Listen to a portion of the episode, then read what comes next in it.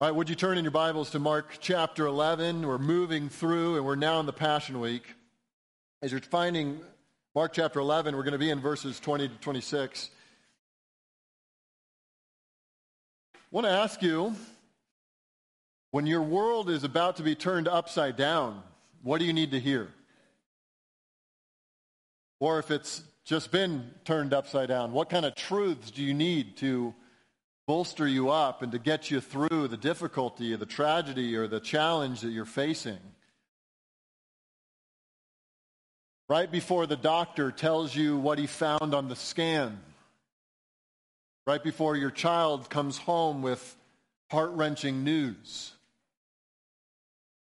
right before you find something out you wish you never knew, right before the, the dreaded phone call comes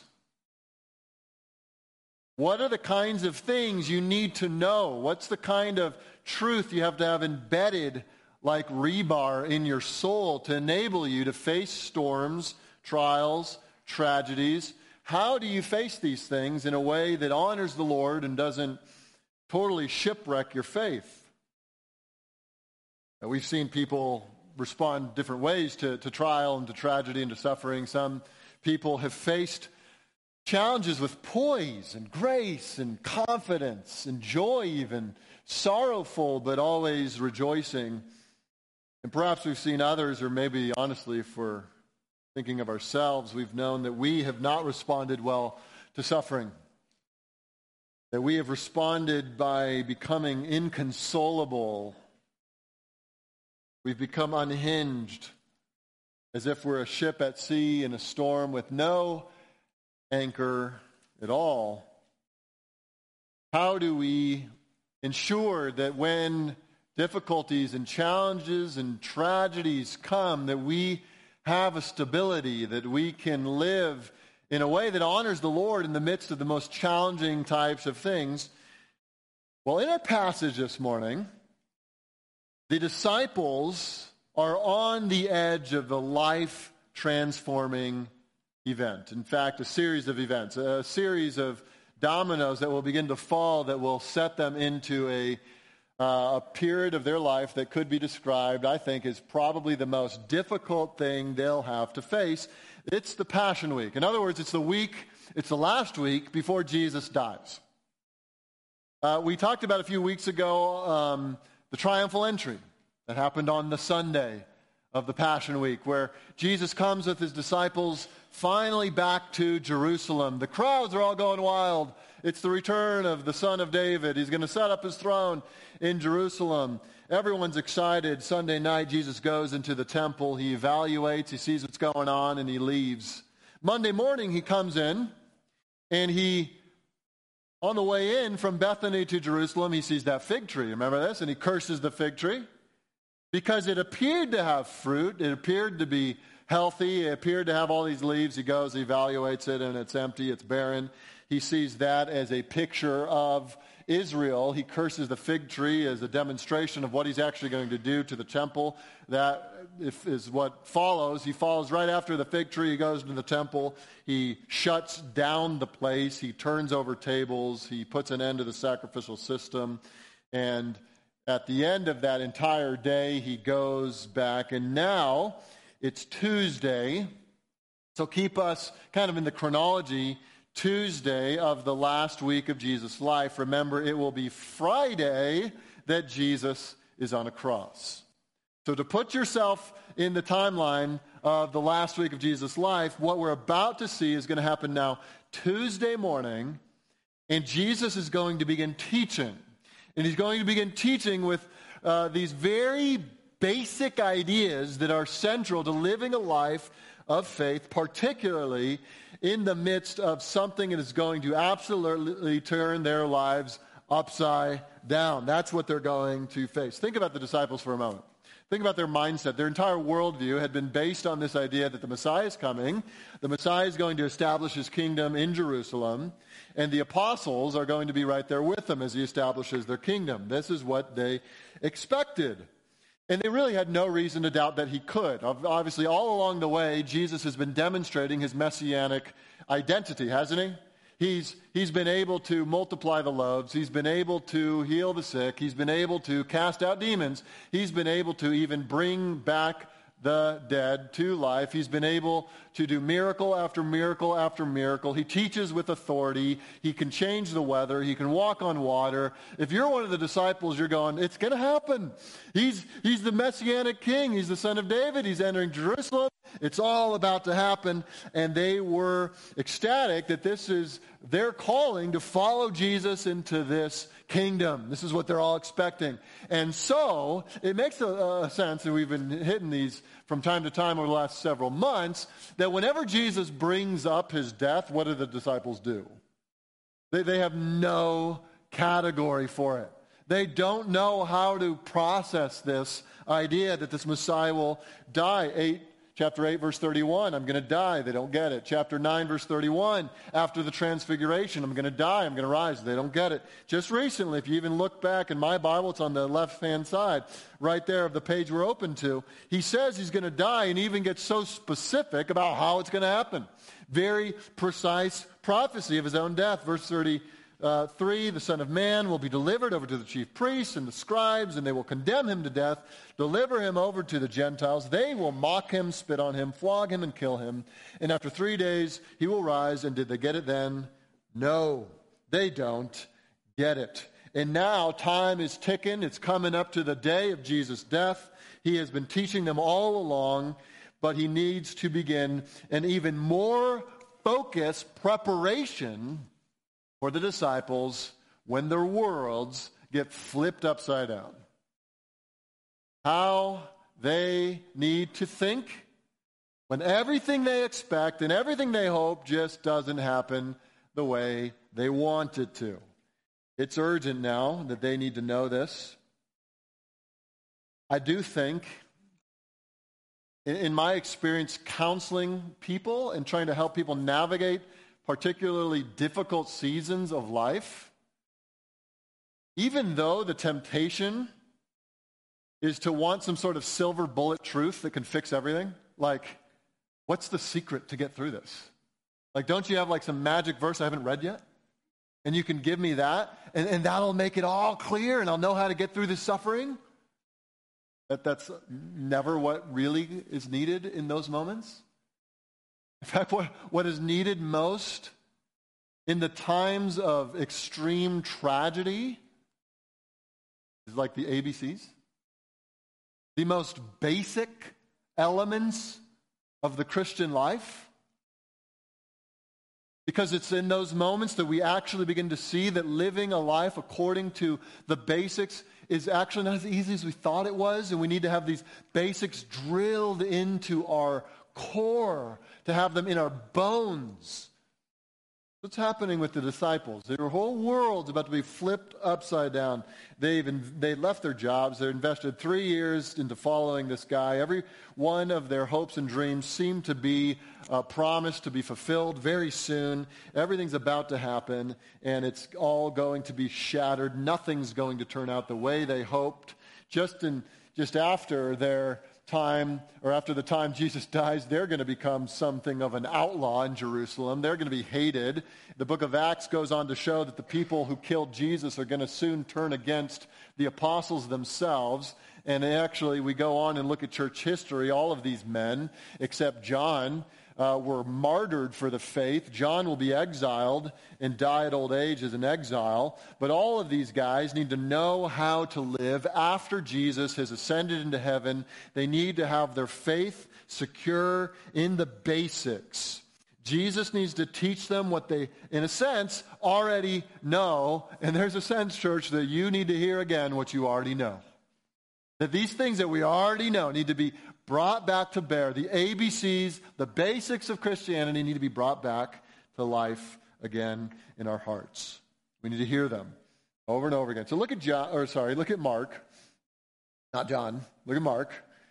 Chapter 11, verse 20. And let's just kind of get reading again, and we'll, we'll pick up the context as we go.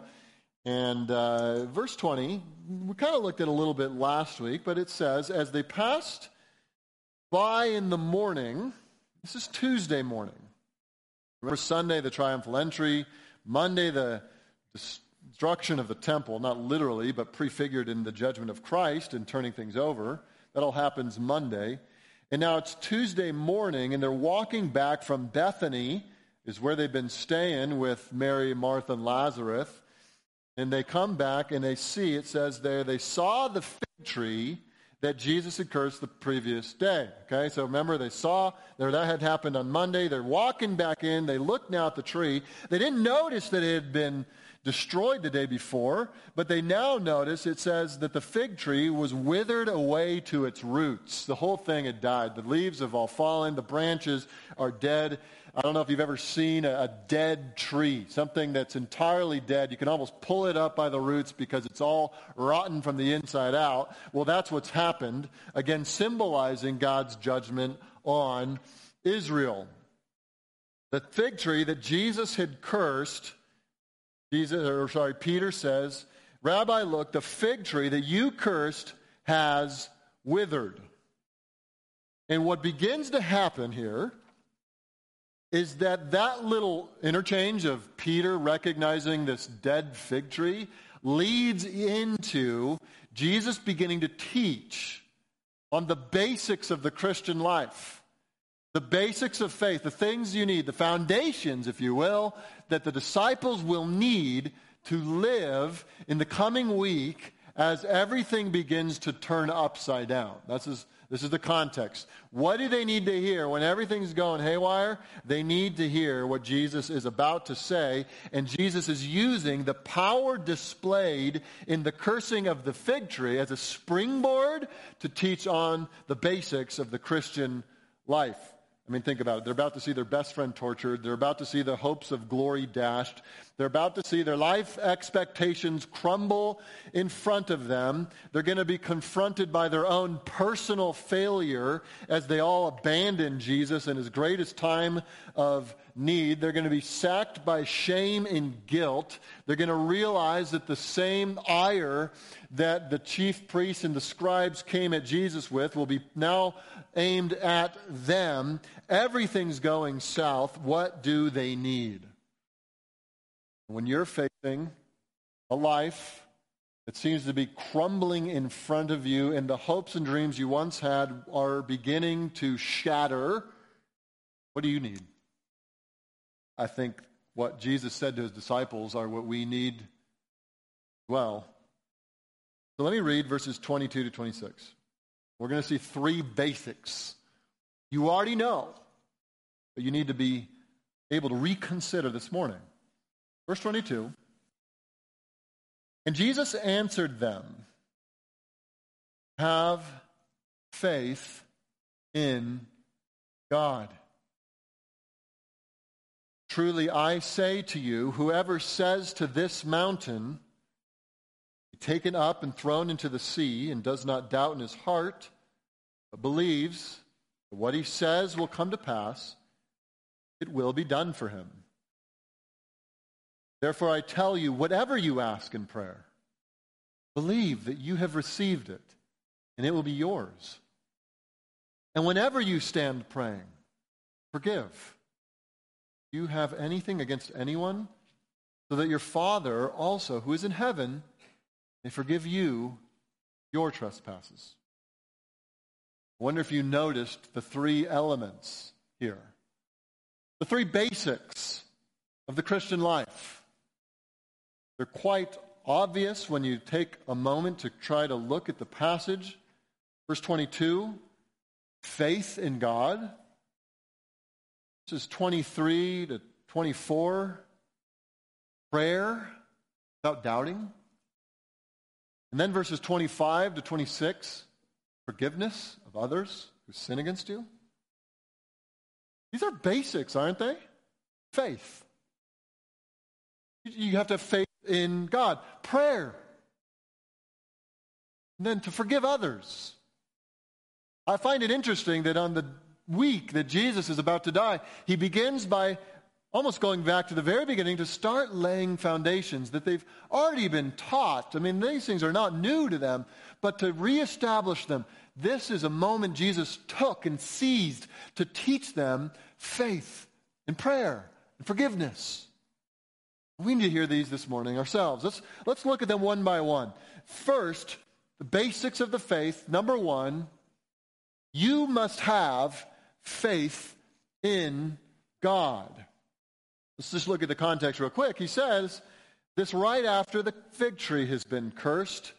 And what's happening here is Jesus has done this miracle. He's done this miracle of destruction. It's actually the only miracle of destruction that you'll find in the Gospels. That all the other miracles that Jesus did were positive and constructive. They were healing or casting out demons or things like that. This is a, a miracle of destruction. It is the miracle where Jesus brings death to bear on a living thing. And it is in light of that that Peter goes, Wow, look, he says, verse 21, Rabbi, look, the fig tree you cursed, it's withered. He sees a, a supernatural work of God take place right before him, and he's in shock. And Jesus grabs this moment, he's going to teach them faith. Well, what's the connection? Why faith? I, I believe what's going on here is that Jesus is saying this, there's a power that is outside of you. There's a power that you do not have in yourself, that is not inherent to you.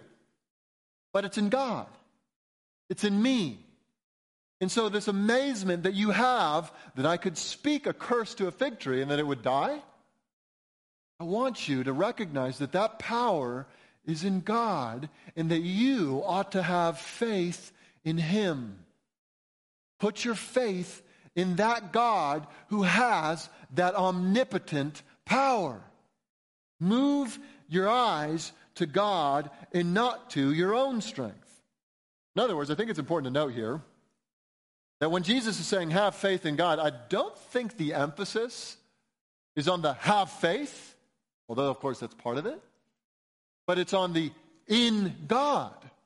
Like that is what he's getting at, that you are to put your faith not in yourself, not in your circumstances, not in your abilities, not in your gifts, not in your talents, but to put your faith, to look away from everything else and to put your faith in God who can do all things, that can do anything, that has repeatedly demonstrated his ability to do miracles. Put your faith in him. That's what they're going to need to know. You're going to go through a thing that gets your life upside down. What do you need? Put your faith in God. Move your eyes to God. Look to God. What does it mean to have faith? Faith is the idea of complete trust. It's the idea of reliance, that I'm going to rely upon God. It is confidence that I actually believe that God is good, that God is wise, that God is uh, on purpose ruling this universe for his ends. Rely on Him completely. To believe in God, to put faith in God, is to trust His Word. What we have right here in the Scriptures? It is to believe His character, that He is a good God who's sovereign over all, that He's infinitely wise, and that everything He's doing is according to His perfect wisdom.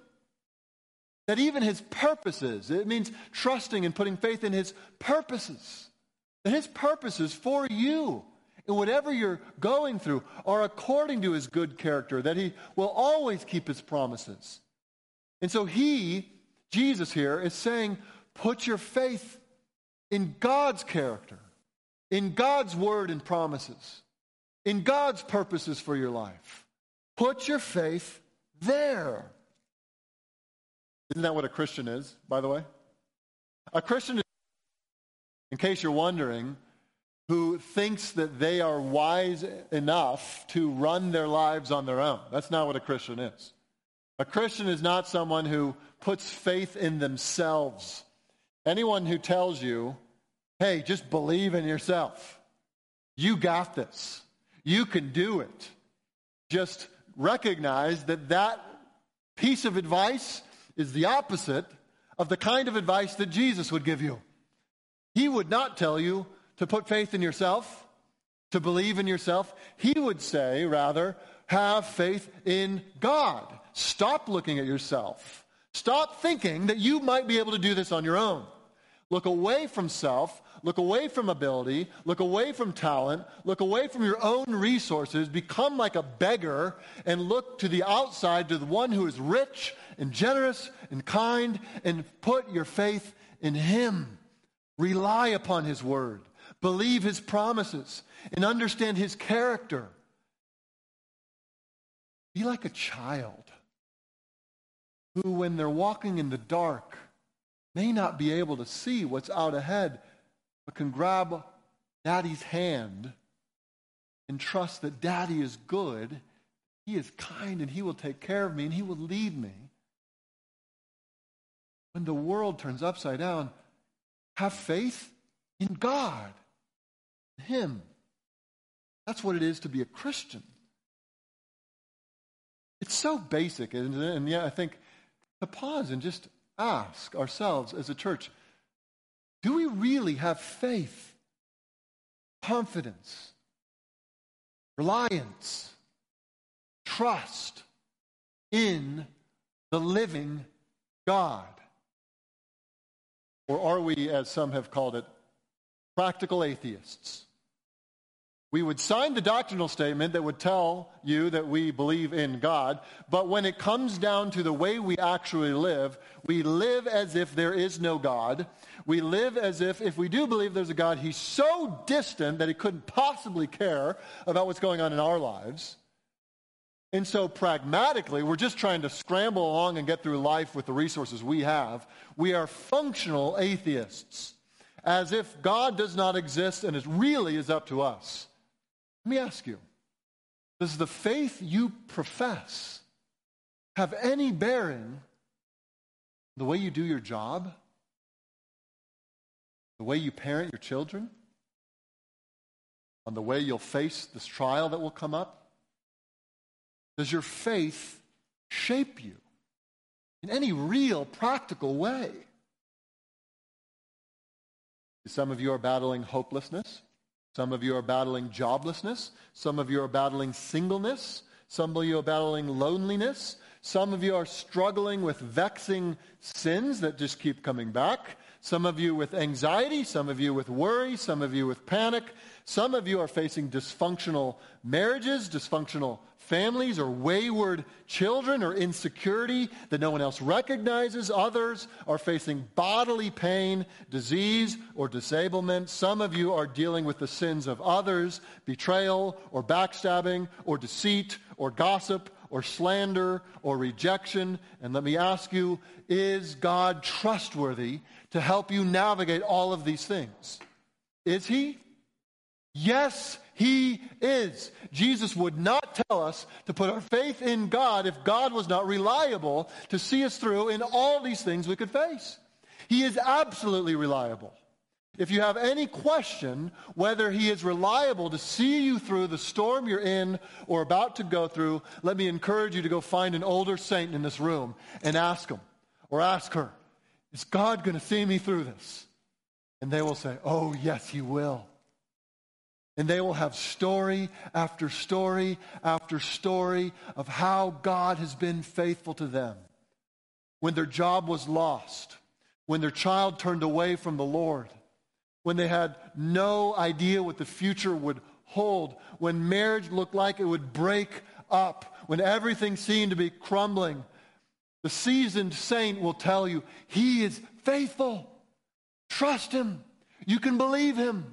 Church, I urge you, trust God. Look to God. Have faith in God and see He is reliable. He is so good.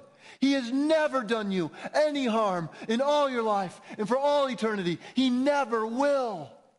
He will discipline you because He loves you. Life will be hard at times because He loves you. But the challenges that you will face are not the result of God turning away from you. Banish that thought from your mind. No, He is in the thick of it with you. What a Savior He is to join you in the sufferings that you will face. And He will ask you, walk with me, have faith in me, trust me. Have faith in God. You will never regret entrusting your entire life to God. You will find that He will be faithful again and again and again, even when you're not. He will be. And praise God for that. Great is thy faithfulness. Amen? He is faithful. Now, what happens if you actually believe that God is that way? what is it turn into in your life? How does this actually begin to shape the way that you live? Notice, back to our text, that immediately after this call to faith, and by the way, it is an imperative, I hope you notice that, have faith in God. You know, God is saying to you this morning, trust me, have faith in me. It is an imperative. But if you have faith in him, now he moves on to the life of faith or the expression of faith in verse 23.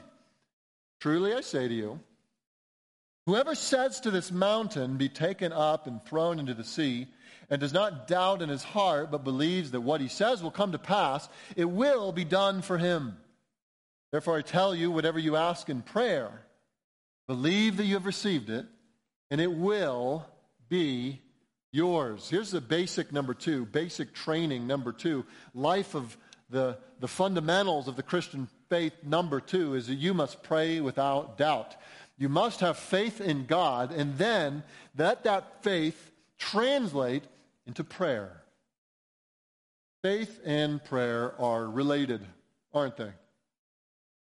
In fact, you know whether you have faith or even the condition of your faith, whether it's strong or whether it's weak, whether it's growing or whether it's dying, based on whether or not you pray and how you pray.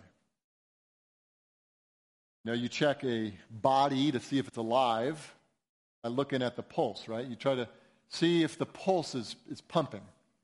And if the heart's still beating, then you know we got some life left in this body.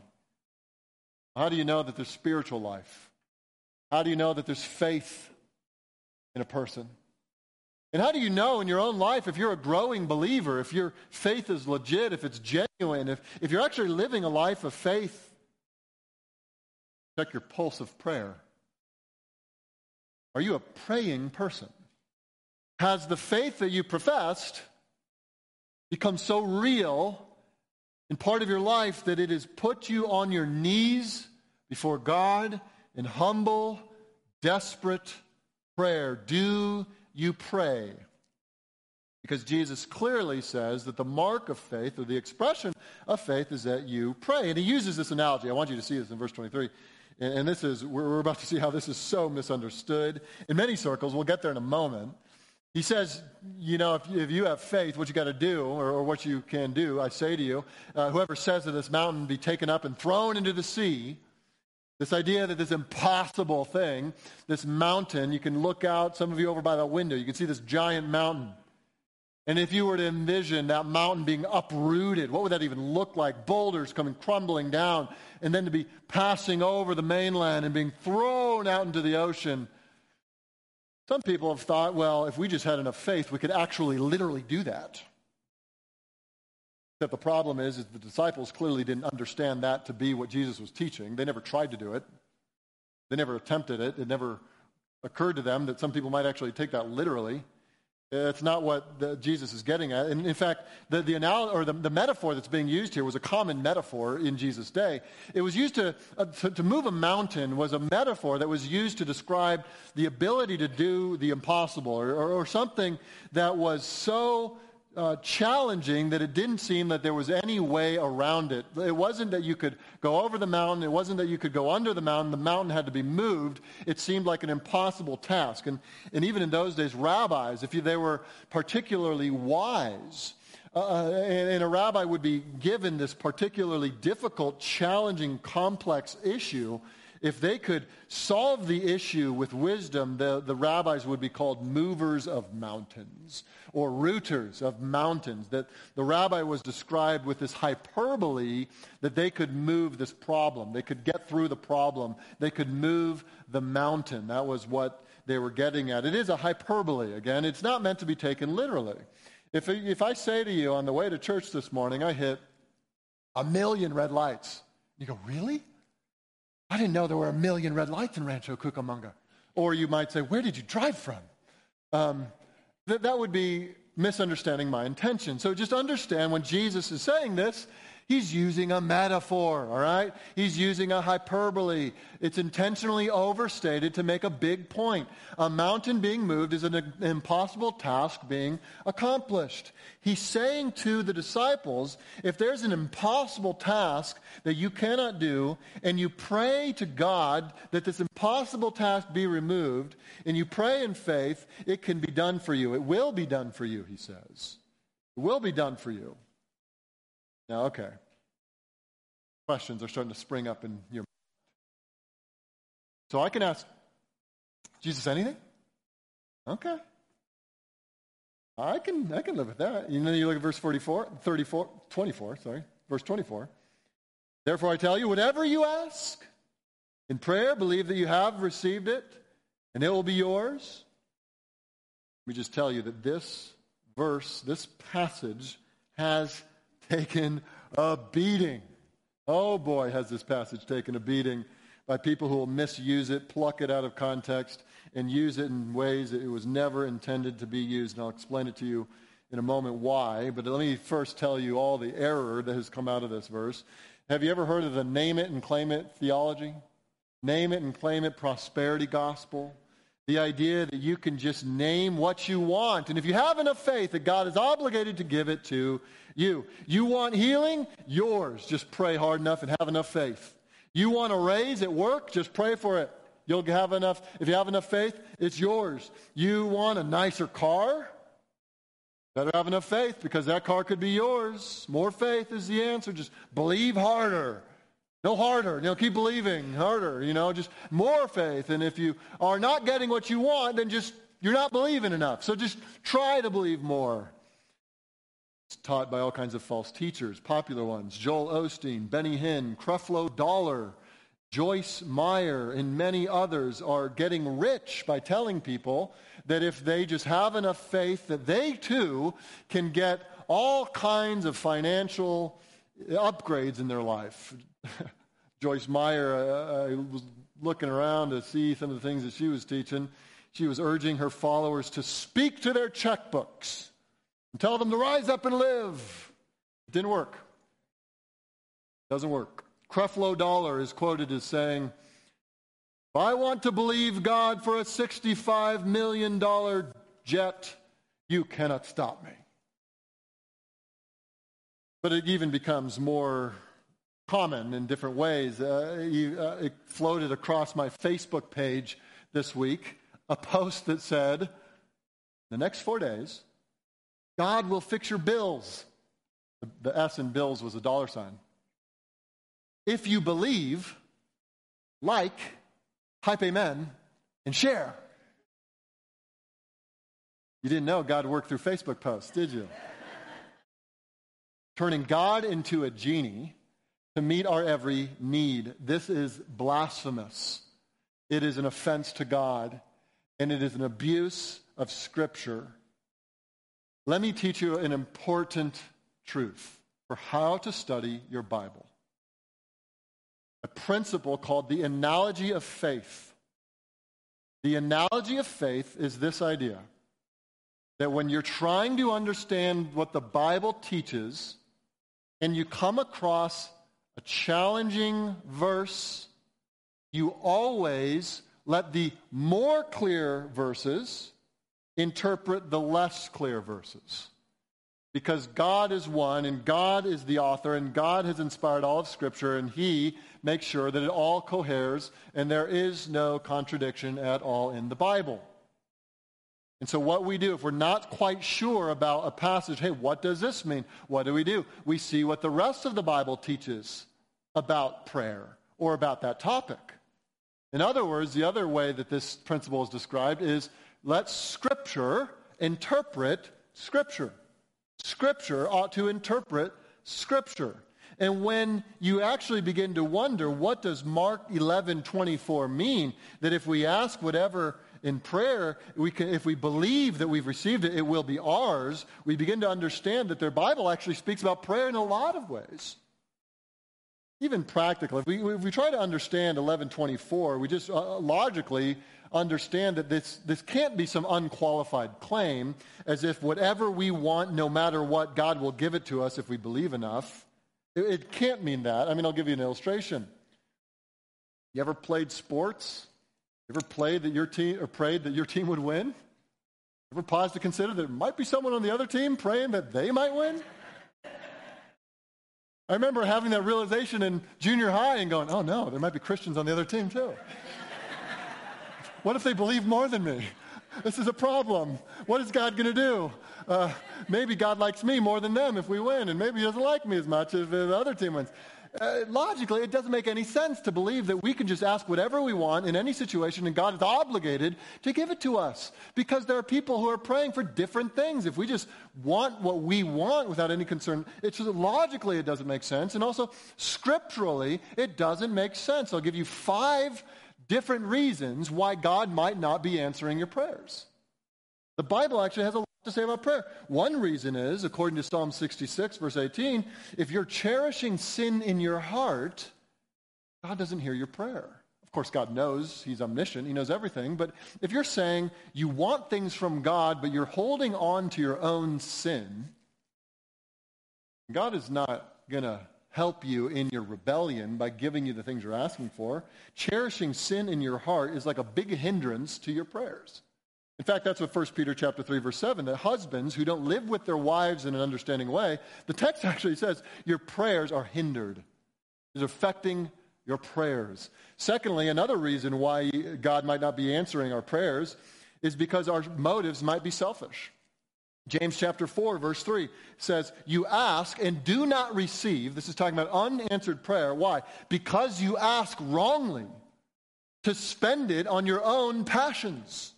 God is not going to finance your rebellion. God's not going to answer your prayers to have more idols. God doesn't do that. He loves you too much. He's not going to help you get more sinful stuff in your life.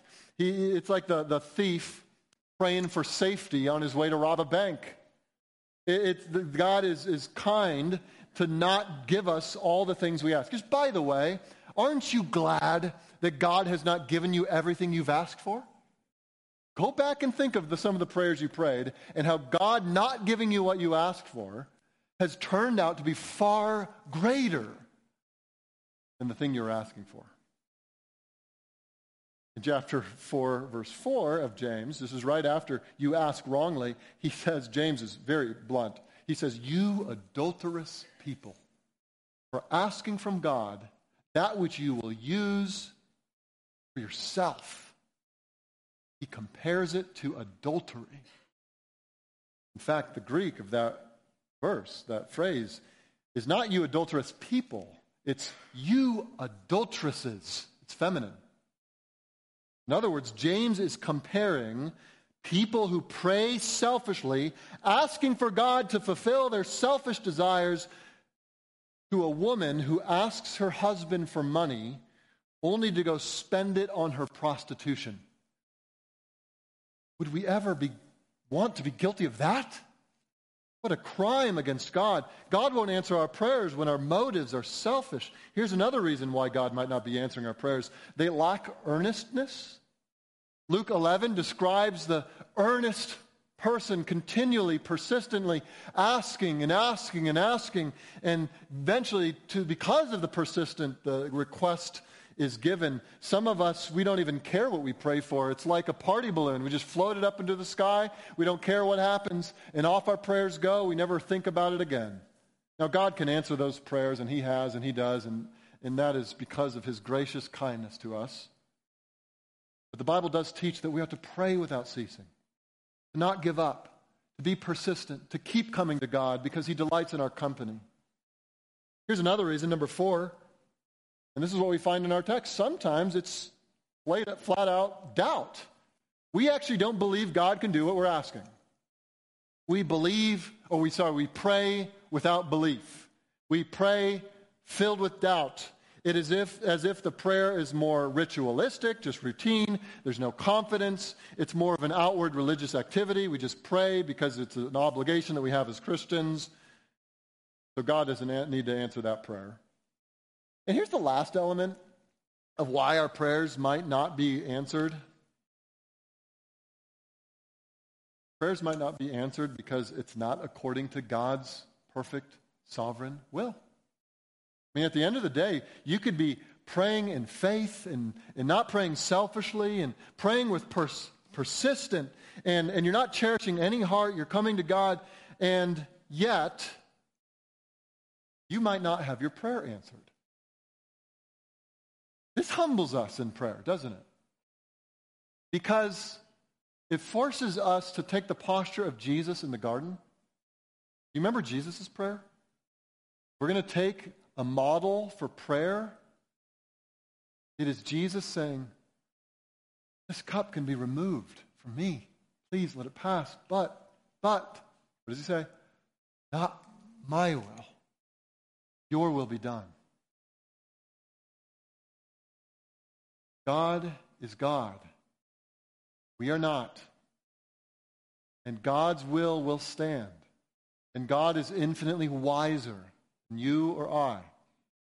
He reserves the right to withhold from you the things for which you ask. The key to interpreting Mark 11:24 the previous section have faith in God. Because what happens if you have faith in God? You are trusting His wisdom, you are trusting His word, you are trusting His purposes, and then as an expression of faith, you are asking for His glory, His purposes, His promises to be fulfilled. Your agenda melts away in the sun of God's glory, and suddenly your greatest longings are for Him and His purposes and His glory. And so you can come to him and offer your requests. But what is great, the greatest request that you have as you come to God in prayer is not that you get all the things you want. No, as you grow in Christ, the greatest desire that you have that colors your every prayer is this Your will be done. Your glorious name be hallowed. Your kingdom come. That's how we should pray. And so I ask you, church, consider the way you pray, the things you pray for. If you were to take an inventory of all your prayers, let's imagine every single thing you've prayed for is written down in a book and you are beginning to read this book, to, to chronicle all the things that you've ever prayed for, what would people conclude that you value most? Would they say, wow, this person really badly wants comfort in life, judging by how often that's what the requests are about? Or would they say, in reading this book of prayers, your prayers, would they say, this person loves God and desires that God be glorified. His or her life, family, and their church, that is how they pray. It's clear. Their faith is in God. So pray for God's name to be glorified. Pray for his kingdom to come. Pray for his will to be done. Yes, pray for provision. Yes, pray for gospel witness. Pray, please, pray for sinners to be saved. Pray for doors of the gospel opportunities to be swung wide open. Pray. And in all things say, Your will be done for your glory. And we humble ourselves under the infinite wisdom of God. Are you praying? Friends, one of the things that most encourages me, just, just fires me up, just, just makes me want to keep praying, believing that what Jesus said is true, that we ought to pray without doubt, and when we do, mountains are moved. That we should have utter confidence. One of the things that just encourages me to keep on praying is to recognize how many times God has been faithful to answer prayer. Have you ever looked in the past and just asked yourself how frequently God has answered your prayers? I mean, the very fact that you're here this morning is an answered prayer. If you're a believer this morning, God has answered your biggest prayer that you would have your sins forgiven and be reconciled to God so that you will have an eternal inheritance one day in glory. He has answered that prayer. The cry of faith has been answered. And then to see that God has been faithful again after uh, again after again after again after again. He's been answering all your prayers, not in the way you maybe would have wondered, not in the timing you would have hoped for, but has He been faithful to you? He has been so faithful to answer prayers. I think of our church as just a living, breathing, walking monument to the power of answered prayer. A number of years ago, a few years ago, we moved out here. And we were, in one sense, scared to death. And what might happen out here, starting this new church revitalization thing, not knowing what in the world would happen. And we prayed God might build his church here. And he answered that prayer. And then we prayed that God would raise up elders, and he answered that prayer. And we prayed that God would give us the funds. Lord, uh, we need funds to be able to do ministry here. And he answered that prayer. Check, check, check. Answered prayer, answered prayer, answered prayer. God, you, you, you were, we were asking that you would save sinners. Check, answered prayer. God, we're praying that you would create health and growth among us. Check, answered prayer. God, create a culture of discipleship and counseling and evangelism. Check, he's answering that prayer. He has been so faithful. Why would we not continue to bring him our greatest needs and our greatest requests for his glory? Some of you are praying through the membership directory with faithfulness. Kyle and Felix and I have been trying to be faithful to pray through the directory and get this, doing this together, trying to encourage one another. Why? So we can pray through all the members of our church systematically through, throughout the month. Many others are doing the same thing. We're just praying. I believe that there are people growing in Christ this morning because God is answering our prayers. I believe that people are having questions answered because God is answering our prayers. I believe that people are getting saved and welcomed into the family because God is faithful to answer prayers, move mountains, and do the impossible. Church, keep praying. Don't give up. He is faithful. One of the most uh, encouraging parts of my week. Coming back on Sunday evenings, because we pray together. We, we spend more time in corporate prayer on Sunday nights, and it's a different format, obviously. We pray together on Sunday mornings, but the way we pray together on Sunday evenings is a bit different. We have people sharing requests, or we pray for specific topics, and different people will join in and pray. One of my favorite things that just leaves my soul refreshed and enriched is when we hear of prayers answered. Isn't that amazing? It's that God has answered that prayer, that specific prayer that we were coming to God with regularly. He has actually answered that prayer. And then we all celebrate together the goodness of God. I think if there's one place in the world I want my kids to be on Sunday night, it's there, hearing that again and again and again. He's faithful. He hears us. He answers prayer. That's the story I want them to hear. That's the story I need to remind myself that we are serving and worshiping the living God who is involved in the very details of our lives and He's concerned and He answers our prayers. So we do this again for our own soul's sake. Look at our God. Isn't He wonderful? And so He says, Pray an expression of faith. Whatever you ask, even the moving of a mountain, believe that you've received it and it will be yours. And I will be the first to confess that I don't know how this always works out in our lives. Be honest. I know that 2 Corinthians 12 is in the Bible where Paul is praying for a thorn to be removed. God doesn't remove it.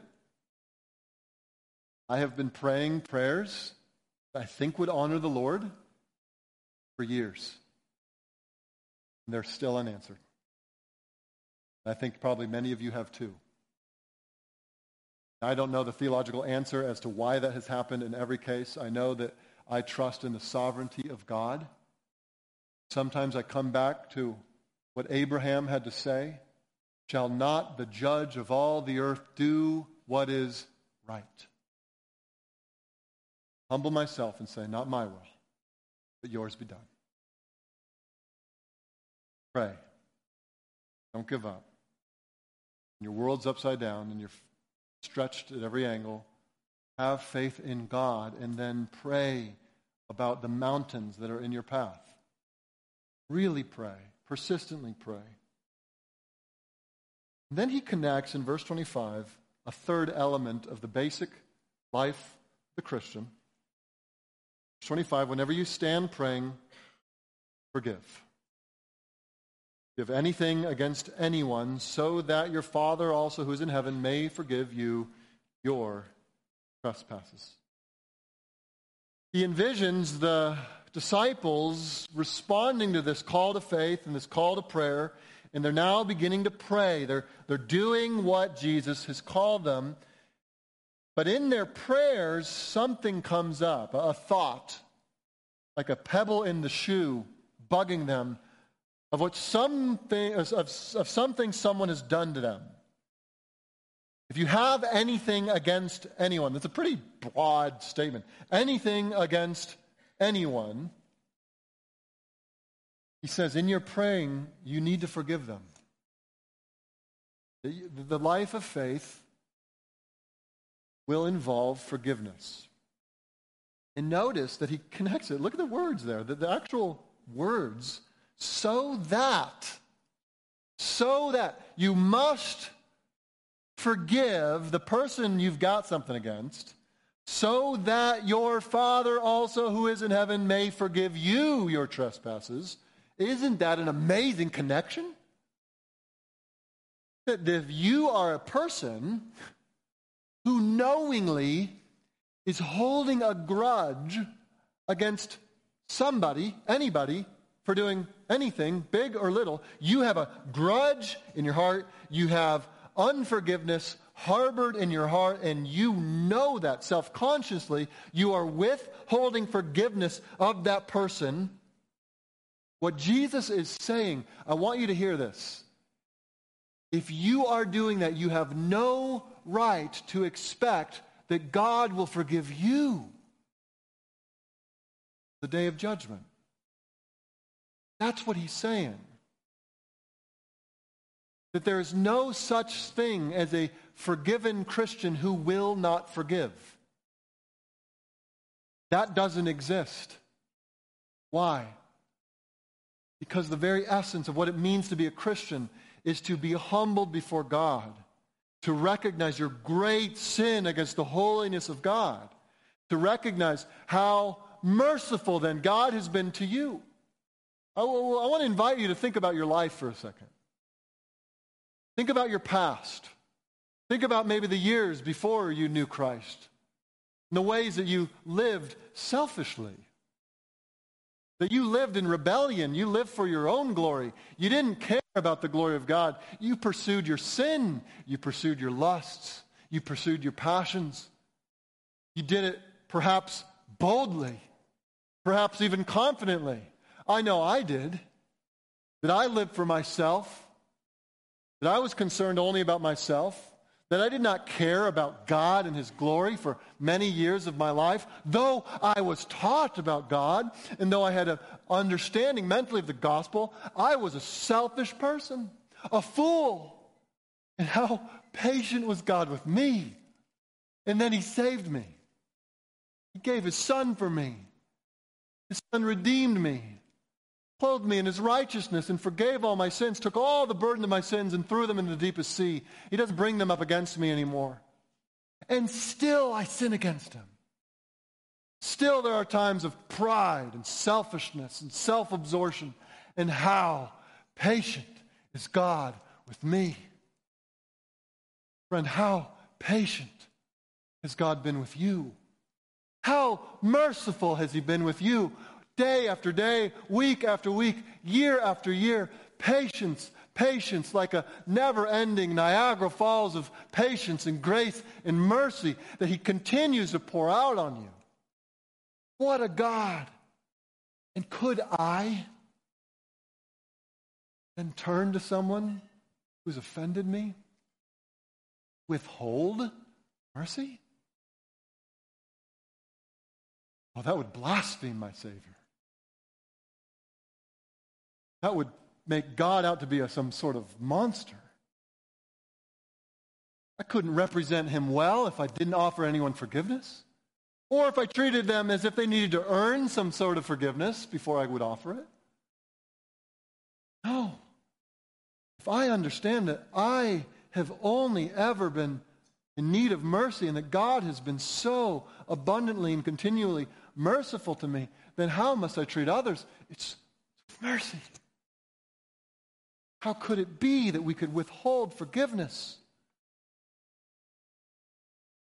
Friends, you you will be hurt in this fallen world. You will be mistreated. You will be underappreciated. You will be marginalized. You will be maligned. You will be betrayed. The question is not if, when, how. When you forgive, when you forgive, you are imitating God. You are imitating the living God. God freely forgives them. God forgives in such a way that he never brings it up against us anymore. God is free and willing to forgive. You don't know that forgiveness, I would invite you to come this morning to experience God's forgiveness. In the death and resurrection of Christ, everything that has needed to be done to accomplish salvation and forgiveness of sins has been done. And now God has swung open wide the gates of mercy, and you can come and experience freely His grace and mercy. And when you do, when you stand praying, you will be able to forgive because you will be in awe of the mercy that God has shown you. The disciples need the basics here. Jesus gives it to them. Have faith in God. Pray without doubt and forgive anyone who offends you. Church, if we adopt these three basics, it will become a foundation upon which we will build our lives. It will become like rebar in our souls so we can face whatever Lord puts in our path.